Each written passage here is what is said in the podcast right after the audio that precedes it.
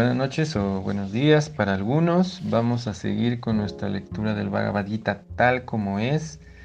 Capítulo 1, seguimos con el texto 29. Vamos a leer el sánscrito lento para que podamos familiarizarnos con la pronunciación y con las palabras. Si ustedes por favor traten de seguirlo con el libro. Entonces, texto número 29. Ve patus cha sarire me roma harasas chayayate gandivam ramsate hastat tva chaiva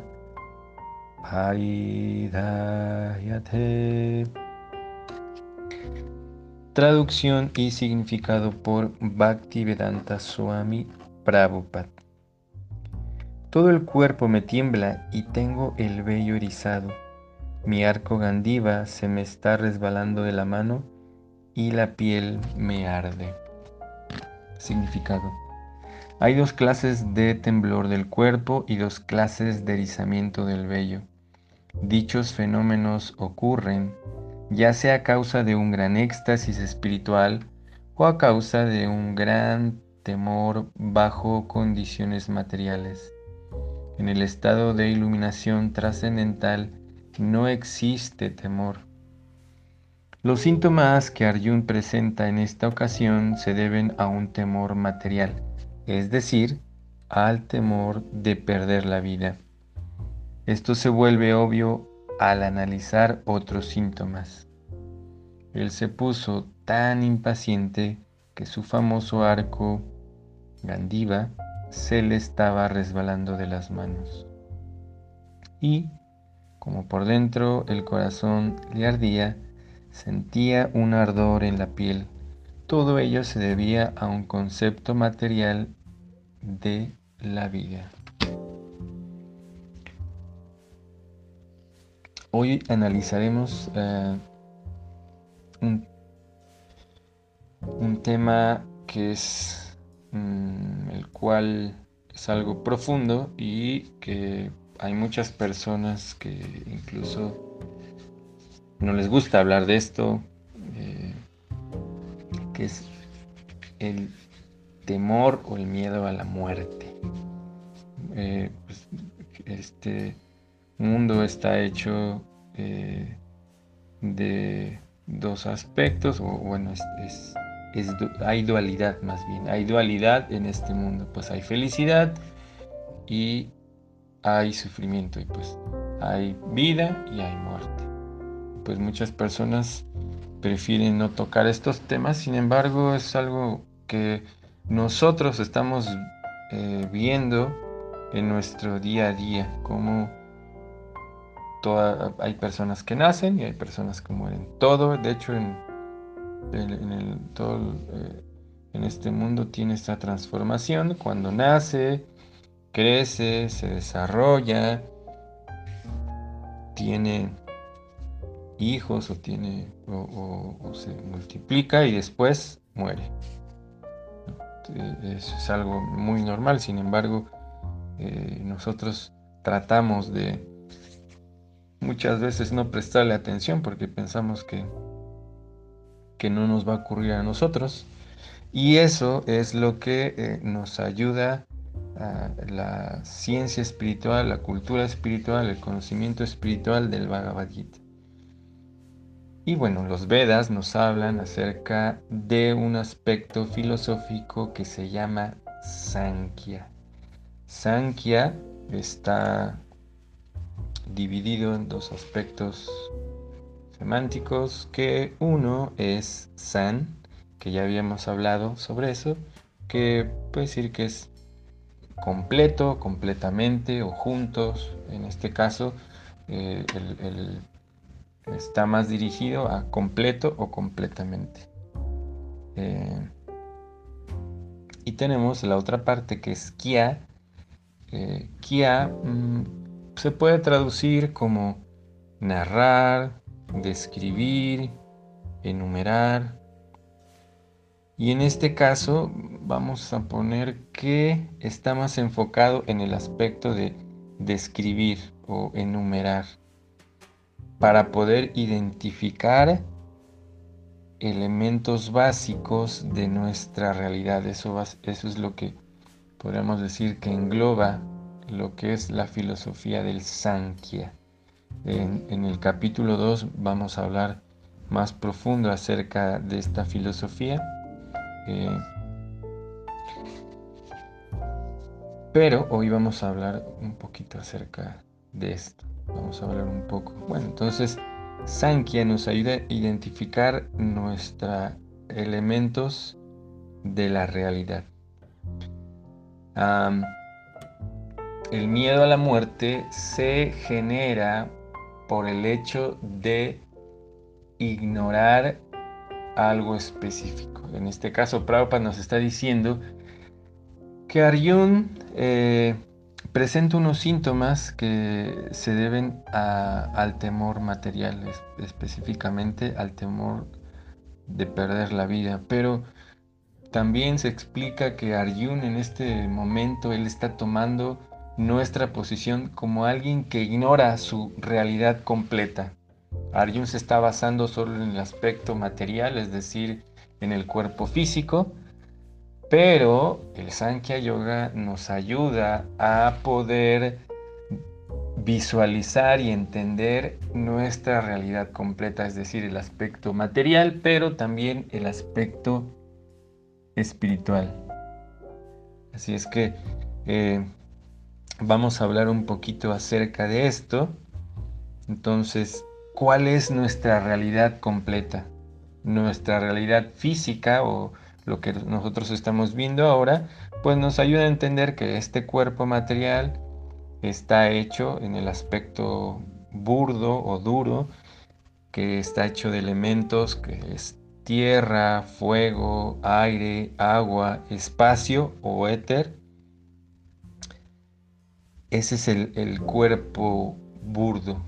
Por otro lado está el cuerpo sutil o el cuerpo astral, como algunos otros lo conocen, que también es son elementos materiales, pero son sutiles. Y este cuerpo astral o el cuerpo psicológico está hecho de la mente, la inteligencia y el ego temporal, es decir, nuestra identificación temporal, cómo nosotros nos identificamos, es decir, como hombres, mujeres, nuestra identificación temporal. Y bueno, esos son los elementos de nuestro cuerpo físico, del cuerpo material.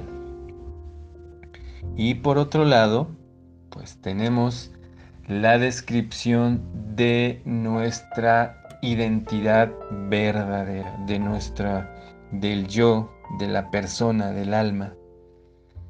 Y se explica que el alma también está hecha de ciertos elementos que provienen de la divinidad, es decir, que pues como nosotros tenemos estos elementos, se entiende que estos elementos ya están en la divinidad como tal. Y estos tres elementos en sánscrito son Sat, Chit y Ananda.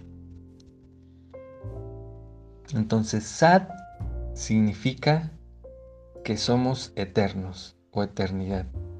Chit significa que somos plenos en conocimiento. Y Ananda significa que somos plenamente felices o plenamente bienaventurados.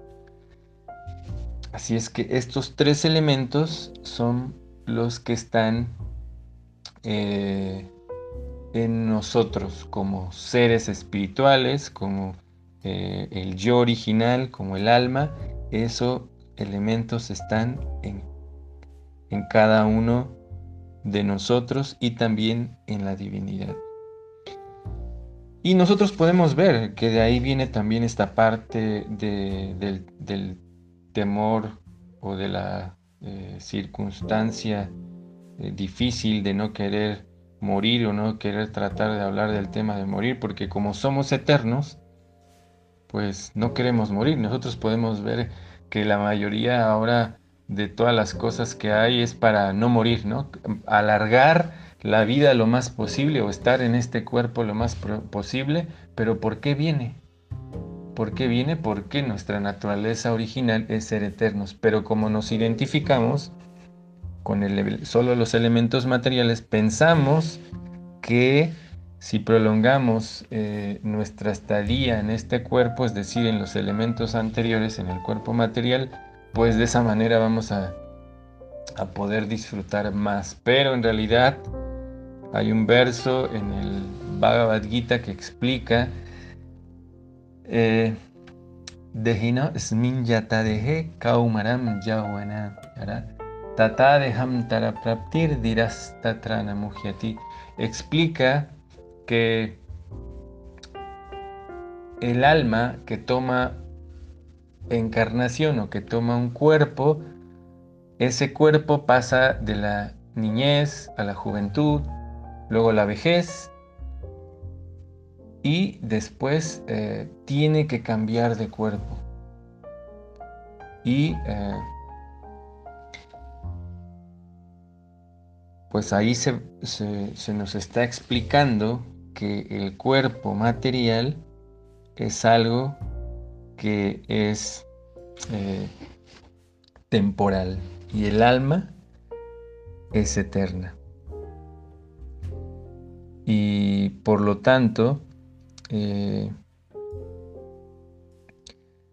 cuando nosotros ignoramos esto, no podemos entender que la muerte simplemente es un paso más de nuestro camino en el sendero espiritual.